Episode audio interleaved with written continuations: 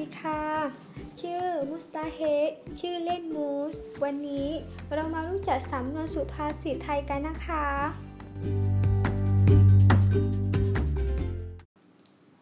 ปลูกเรือนผิด คิดจนเรือนทลาย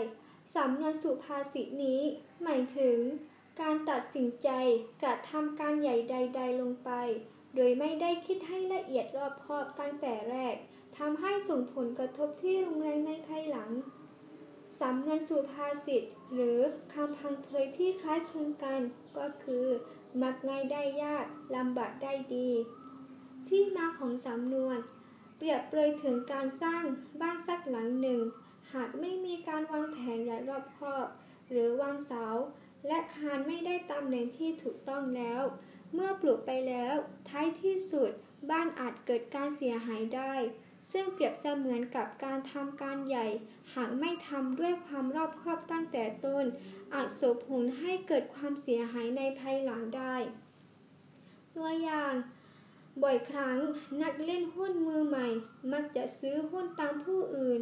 โดยก่อนซื้อไม่ได้วิเคราะห์ด้วยตนเอง ให้ดีเสียก่อน ซึ่งส่งผลให้เกิดการขาดทุนจนหมดเนื้อหมดตัวได้ ดังสำนวนสุภาษิตที่ว่า ปลูกเรือนผิด คิดจนเรือนทลาย